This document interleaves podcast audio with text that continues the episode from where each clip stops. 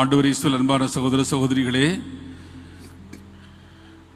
மறைநூல் போற்றும் மாதா என்ற தலைப்பு இன்றைக்கு நாம் தியானிக்கிறோம். மாதாவை போற்றக்கூடிய இறைவார்த்தைகள் மறைநூலில் நிறைய இருக்கிறது. இதில் வேடிக்கை என்னவென்றால் என்னென்ன வார்த்தைகள் எல்லாம் மாதாவை போற்றுகிறதாக மறைநூலிலே காண்கிறோமோ இவைகளையெல்லாம் பிரிந்த சபையார் மாதாவை தூற்றுவதற்கு பயன்படுத்துகிறார்கள். அதான் ரொம்ப தலைகளான ஒரு வேடிக்கையான ஒரு காரியம். உதாரணமாக சில கடந்த மாதம் தற்செயலாக ஒரு பிரிந்த சபை தொலைக்காட்சி கதைவிடக்கூடிய தொலைக்காட்சி அதில் பார்த்தேன். அதில் ஒருவர் சொல்லுகிறார் இயேசு தன்னுடைய தாயே பெண்ணை ஸ்திரீன்னு சொல்லிட்டாரு. நானா மம்மி அப்படி அழகாக கூப்பிட்டுருப்பேன் அப்படி சொல்கிறார் சொல்கிறவர் சாதாரண நபர் அல்ல. கழுத்திலே அழகான ஒரு ஆயருக்குரிய செயின் போட்டிருக்கிறார். அவர் பேராயர் மட்டுமல்ல கர்டினால் எஸ் எம் ஜெயக்குமார் என்று எழுதப்பட்டிருக்கிறது. ஜெயக்குமார் என்றாலே தமிழ் நிச்சயமாக கத்தோலிக்கராகத்தான் இருக்க வேண்டும். ஒருவர் குருவாக வேண்டும் என்றால் பனிரெண்டு வருடம் குருபடத்தில் படித்து டீக்கன் ஆகி குருவாகி ஆயராகி பேராயராகி அப்புறம் தான் கருதினால் இவங்களெல்லாம் ரெண்டு மாசத்தில் நாலு வசனத்தை படிச்ச உடனே பேராயர் ஞானப்பிரகாசம் கருதினால் பிஜிபி செல்வராஜ் கருதினால் ஜெயக்குமார் என்று தங்களுக்கு தங்களுக்கு தாங்களே பட்டங்களை சுட்டிக் கொள்கிறார்கள். இயேசு தன்னுடைய தாயை பெண்ணை என்று சொல்வது அந்த வார்த்தைக்கு வார்த்தை விளக்கம் எடுக்கிறபடியினால் அந்த ம- தாயினுடைய மகத்துவத்தை அறியவில்லை. ஒரு அழகான ஒரு கத்தோலிக்க குடும்பம். அந்த கத்தோலிக்க குடும்பத்தில் பிறந்த ஒரு வாலிபன் பிரிந்த சபையிலே சேர்ந்த உடனே கொஞ்ச நாளில் தன்னுடைய தாயை அம்மா என்று கூப்பிடுவதில்லை. அதிர்ச்சியாக இருக்கிறது அல்லவா? அவரை என்னிடம் அழைத்து வந்தார்கள். நான் அதனுடைய உள்ளார்ந்த அர்த்தத்தை சொன்னேன். ஒருவேளை இயேசு தன்னுடைய தாயை பெண்ணை என்று சொல்வது பக்தி குறைவான அல்லது மதிப்பு குறைவான வார்த்தையாக இருந்தால் இயேசுடன் ஏதாவது குற்றம் கண்டுபிடித்து விடலாமா என்று காத்து கொண்டிருக்கிற பரிசீர்கள் இயேசு சும்மா விட்டிருப்பார்களா? இவர் தாய் தந்தை மதிக்கவில்லை தாயை போற்றவில்லை என்று சொல்லி இயேசு பிடித்திருப்பார்கள் அல்லவா? என்றெல்லாம் சொல்லி பார்த்தேன். ஆனால் இயேசுவே தன்னுடைய தாயை ஸ்திரீன்னு சொல்லியிருக்கிறாரு. அப்புறம் நான் எப்படி அம்மா என்று சொல்வது என்பது இவருடைய வாதம்.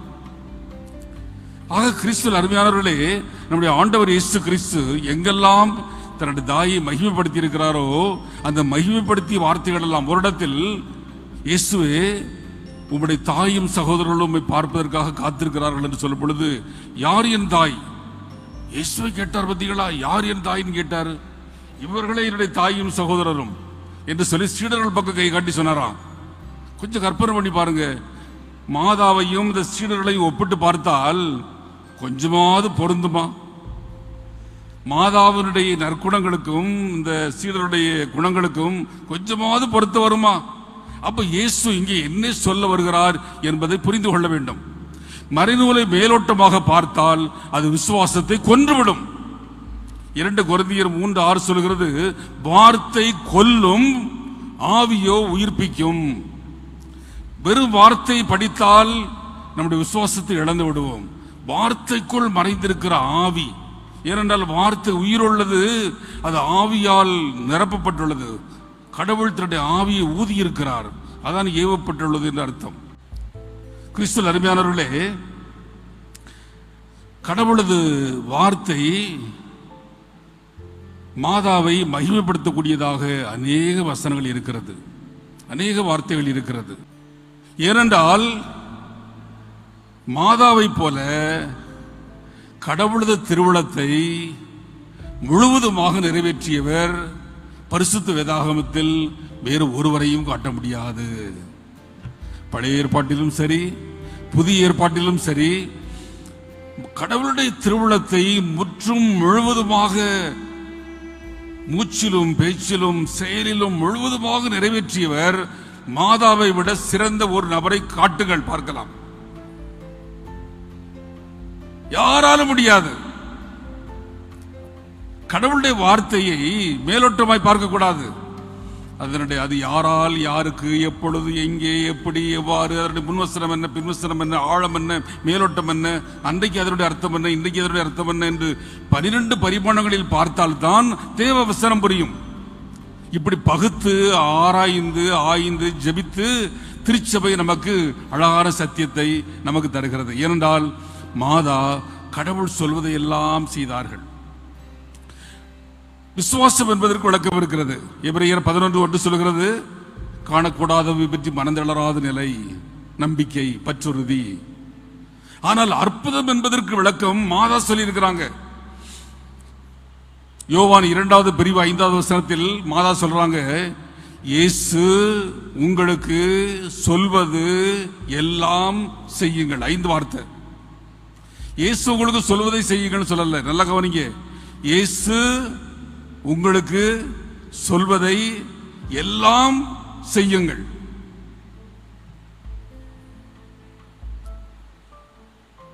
மாதா அதற்கு சிறந்த உதாரணம். கபரியல் தூதர் மாதாவோட வந்து இது எங்கனமாகும்?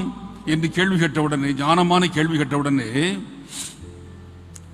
கபரியல் தூதர் கடவுளால் ஆகாதது ஒன்றுமில்லை என்பதற்கு உதாரணமாக உம்முடைய உறவினர்களான எலிசபெத்தும் மலடி என்று இருந்தவள் இப்பொழுது ஆறாவது மாதம். அவள் குழந்தை பெற்றுக்கு ஆயத்தமாக இருக்கிறாள் என்று கபரியல் தூதர் சொல்லுகிறார். இப்பொழுது பாருங்கள் மாதா நூற்றி ஐம்பது கிலோமீட்டருக்கு தூரத்தில் இருக்கிறார்கள். வாலிப பிள்ளை கருவுற்று இருக்கிறார். இந்த நேரத்தில் எலிசபெத்த மாளை சந்திக்க போக வேண்டும் என்று கட்டாயமா? அங்கே உதவி செய்ய வேண்டும் என்று கடவுள் சொன்னாரா? போய் உதவி செய்ய போகாமல் இருந்திருந்தால் யாராவது மாதாவை குறை சொல்லியிருக்க முடியுமா? யாரும் குறை சொல்ல முடியாது அது யாருக்குமே தெரியாது. ஆனால் கடவுளுடைய வார்த்தைக்குள் இருக்கிற என்ன மாதா மூச்சும் பேச்சும் பரிசுத்த ஆவியினால் நிறைந்தவர் அந்த வார்த்தைக்குள் மறைந்திருந்த கடவுளது எதிர்பார்ப்பை புரிந்து கொண்டார். எனவேதான் லூக்கா ஒன்று முப்பத்தி ஒன்பது சொல்கிறது மாதா விரைந்து சென்று விரைந்து சென்றார்கள். எலிசபெத் அம்மாள் வீட்டிற்கு சென்று அந்த குழந்தை பெற்றெடுக்கிற வரை மூன்று மாதம் அளவும் தங்கியிருந்து உதவி செய்தார்கள் என்று எழுதப்பட்டிருக்கிறது. மாதா சென்றது உதவி செய்வதற்காக மட்டுமல்ல கடவுளது அனாதி தீர்மானம் நிறைவேற்றப்பட வேண்டும் என்பதற்காக. இதற்கு முன்பாக கபரியல் தூதர் தூவம் ஆட்சி கொண்டிருக்கிற சக்கரியாவை பார்த்து சொல்வார். லூக்கா ஒன்று பதினைந்திலே உனக்கு ஒரு மகன் பிறப்பார். அவர் தாயின் வயிற்றில் இருக்கிற பொழுதே தூய ஆவியால் முற்றிலும் ஆட்கொள்ளப்படுவார். அந்த அந்த வார்த்தையை முற்றிலும் என்கிற வார்த்தையை ஞாபகம் வைத்துக் கொள்ளுங்கள். அவர் தாயின் வயிற்றில் இருக்கிற பொழுதே தூய ஆவியால் முற்றிலும் ஆட்கொள்ளப்படுவார். இது யாரால் எப்பொழுது நடக்கும் என்று சக்கரியாவுக்கு தெரியாது. யாருக்கும் தெரியாது. ஆனால் அது மாதா வழியாக நடக்க வேண்டும் என்பது கடவுளுடைய திருவிழம் லூக்கா நடிச்செய்தி முதல் அதிகாரம் நாற்பத்தி ஓராசனத்திலே நாம் பார்க்கிறோம். மாதா வந்தவுடனே எலிசபத்தை வாழ்த்துகிறார்கள். எலிசபெத் ஷலோம் ஷலோம் எலிசபெத் என்று வாழ்த்தி ஒரே வார்த்தை தான். ஷலோம் சமாதானம் என்ற ஒரு வார்த்தை தான். பாருங்கள் மாதாவுக்குள் இருந்து புறப்பட்ட அந்த ஷலோம் என்ற ஒரு வார்த்தை வாழ்த்து எலிசபெத்தின் காதின் வழியாக நுழைந்து வயிற்றுக்குள் சென்று வயிற்றுக்குள் இருக்கிற குழந்தையை நடனமாட வைத்தது அக்களித்த அக்களிக்க வைத்தது. அவர் தாயின் வயிற்றில் இருக்கிற பொழுதே தூய் ஆவியால் முற்றிலும் ஆட்கொள்ளப்படுவார் என்று சொல்லப்பட்ட இறைவாக்கு இங்கே மாதாவுடைய வாழ்த்து வழியாக நிறைவேறுகிறது. குழந்தை மட்டுமா முற்றிலும் ஆட்கொள்ளப்பட்டது? அடுத்த வசனம் சொல்லுகிறது எலிசபெத் முற்றிலும் தூயாவியால் ஆட்கொள்ளப்பட்டவராய் என்று எழுதப்பட்டிருக்கிறது. பாருங்கள் மாதா எவ்வளவுக்கு பரிசுத்த ஆவியினால் நிறைந்தவர். தூய ஆவியினாலே முற்றிலும் ஆட்கொள்ளப்பட்டவர். அவர் வாயிலிருந்து புறப்படக்கூடிய இந்த வார்த்தைக்குள் பரிசுத்த ஆவியானவருடைய வல்லமை எவ்வளவு இருக்கிறது என்பதை இந்த நிகழ்ச்சி வெளிப்படுத்துகிறது. நம் ஆண்டவர் இயேசு கிறிஸ்து கூட இந்த உலகத்தில் வாழ்ந்த பொழுது திருவிழாவின் இறுதியான பெருநாளிலே யோவான் ஏழு முப்பத்தி ஏழிலே சொல்வார் தாகமாக இருக்கிறவன் என்னிடத்தில் வரட்டும் விசுவாசம் உள்ளவன் குடிக்கட்டும் அவருடைய உள்ளத்திலிருந்து உயிருள்ள நீர் பெருக்கெடுத்து ஓடும் என்று சொல்வார். அடுத்த வசனம் சொல்லும் ஆனால் பரிசுத்த ஆவியானவரோ இன்னும் அருளப்படவில்லை ஏனென்றால் அவர் இன்னும் மகிமைப்படவில்லை. இயேசு மரித்து உயிர்த்தெழுந்த பிறகுதான் பரிசுத்த ஆவியானவரை வழங்க முடியும் என்பது பிதாவுடைய திருவிழம் ஆனால் லூக்கா ஒன்று முப்பத்தி ஐந்தின் படி பரிசுத்த ஆவி உன் மீது வருவார். உன்னத வல்லமை உமில் நிழலிடும் என்ற வார்த்தையின்படி பரிசுத்த ஆவியானவரையும் உன்னத வல்லமையையும் நிரம்ப பெற்ற அன்னை மரியாள் வாழ்த்திய உடனே எலிசபெத்தமாள் மட்டுமல்ல எலிசபெத்தமாள் வயிற்றுள் இருந்த குழந்தையும் பரிசுத்த ஆவியினாலே முற்றிலும் ஆட்கொள்ளப்பட்டார்கள். ஆக கடவுளது வார்த்தையை மட்டும் நிறைவேற்றுவதல்ல அந்த வார்த்தைக்குள் மறைந்திருக்கிற அந்த பரிசுத்த ஆவியானவர் எதிர்பார்க்கிறதையும் நாம் நிறைவேற்றுகிற பொழுதுதான் நாம் அன்னையினுடைய பிள்ளைகள். கிறிஸ்துவ அன்பானவர்களே இன்றைக்கு நாம் சில காரியங்களிலே அன்னையினுடைய பிள்ளைகள் என்று சொல்வதற்கு நாம் இன்னும் ஒரு சில படிகள் மேலே வர வேண்டியது இருக்கிறது ஏன் நாம் புனிதர்களை நோக்கி ஜெபிக்கிறோம் மாதாவை நோக்கி ஜெபிக்கிறோம் ஏனென்றால் திருவழிப்பாடு ஐந்து மூன்று எட்டு ஐந்து சொல்கிறது இறைமக்களுடைய ஜெபங்களை தூவங்களாக கடவுளது சமூகத்தில் ஒப்பு கொடுத்து கொண்டிருக்கிறார்கள். அப்படியானால் இறைமக்கள் ஜபித்தால் தானே இந்த ஜபம் அவர்கள் அவர்களிடம் போய் சேரும்? ஆனால் பரிசுத்த வேதாகமத்தில் நம் ஆண்டவர் இயேசு கிறிஸ்து என் பெயரால் கேளுங்கள் என் பெயரால் கேளுங்கள் என்று இரண்டாவது படிநிலைக்கு நம்மை உயர்த்த விரும்புகிறார். இன்னும் ஒருபடி மேலாக அவர் சொல்லுவார் ஒரு நாள் வரும் அந்நாளில் நீங்கள் என் பெயரால் கூட கேட்க மாட்டீர்கள். நீங்களே தந்தையிடம் பேசுவீர்கள் என்று சொல்வார். ஆக ஜெபத்தில் ஒரு படிநிலை நாம் உயர்ந்து செல்ல வேண்டி இருக்கிறது இன்னும் எங்களுக்காக வேண்டிக் கொள்ளும் எங்களுக்காக வேண்டிக் கொள்ளும் அது தவறல்ல.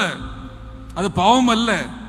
புதிதருடைய பரிந்துரையும் பாதுகாப்பு நமக்கு தேவை. ஆனால் அவைகளை கடந்து இயேசுவோடு நாம் நெருங்கிய தோழமை நெருங்கிய ஆழ்ந்த பற்றுறுதி நாம் கொள்ள வேண்டும்.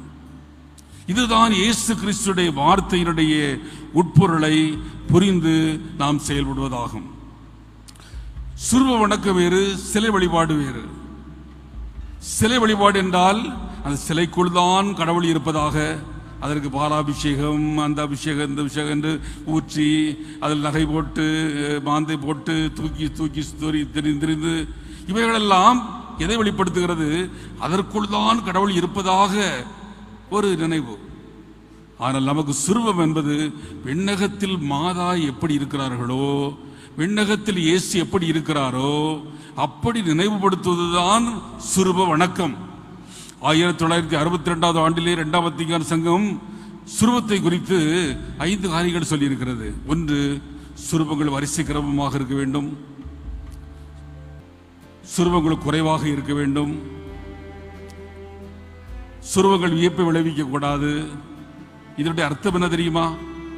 சுருவ பற்றில் இருந்து நாம் விடுதலை பெற வேண்டும். பிரிந்த சபையார் நம்முடைய சுருவ வணக்கத்தை புரிந்து கொள்ளவில்லை. ஆனால் நாம் நடந்து கொள்ளுகிற விதம் செய்கிற விதம் இன்றைய நம்முடைய திருவிழாவினுடைய துவக்கத்தில் கொடியேற்ற என்று நம்முடைய நம்முடைய ஆயிரவர்களுடைய மறையுறையில் அழகாய் சொன்னார். ஏன் இவ்வளவு நகைப்பட வேண்டும்? மாதா உயிரோடு இருக்கிறார்கள். இங்கே வந்திருந்தால் இவ்வளவு நகைகளை போட விடுவார்களா? ஏழைக்கு கொடுங்கள். என் சார்பாக ஏழை மக்களை வாழ வையுங்கள் என்று தானே சொல்வார்கள்? இந்த ஆன்மீகத்திற்குள்ளாம் வளர வேண்டும். மாதா மேலுள்ள பாசத்தையும் பற்றையும் மாதா மேலுள்ள அன்பையும் பக்தியையும் நம்முடைய நற்செயல்களில் வெளிப்படுத்த வேண்டும். வெறுமனே பக்தி செயல்களால் மட்டும் நாம் திருப்தி அடைந்து விடக்கூடாது ஒரு சைக்காலஜிக்கல் சாட்டிஸ்பாக்சன் இது ஒரு ஸ்பிரிச்சுவல் சாங்டிபிகேஷனை நோக்கி செல்ல வேண்டும். கிறிஸ்துவல் அருமையானவர்களே நாம் இதே மாதிரி பத்து படிநிலைகளில் உயர வேண்டும் என்று மறைநூல் சொல்லுகிறது. நான் அத்தனையும் சொல்லவில்லை. கடைசியாக ஒன்றை சொல்லி முடிக்கிறேன். பிரிந்த சபையார் நம்மை பார்த்து ரட்சிக்கப்பட்டு விட்டீர்களா? மீட்கப்பட்டு விட்டீர்களா? என்று கேட்கிறார்கள். இதனுடைய அர்த்தம் என்ன? நாங்கள் ரட்சிக்கப்பட்டு விட்டோம்.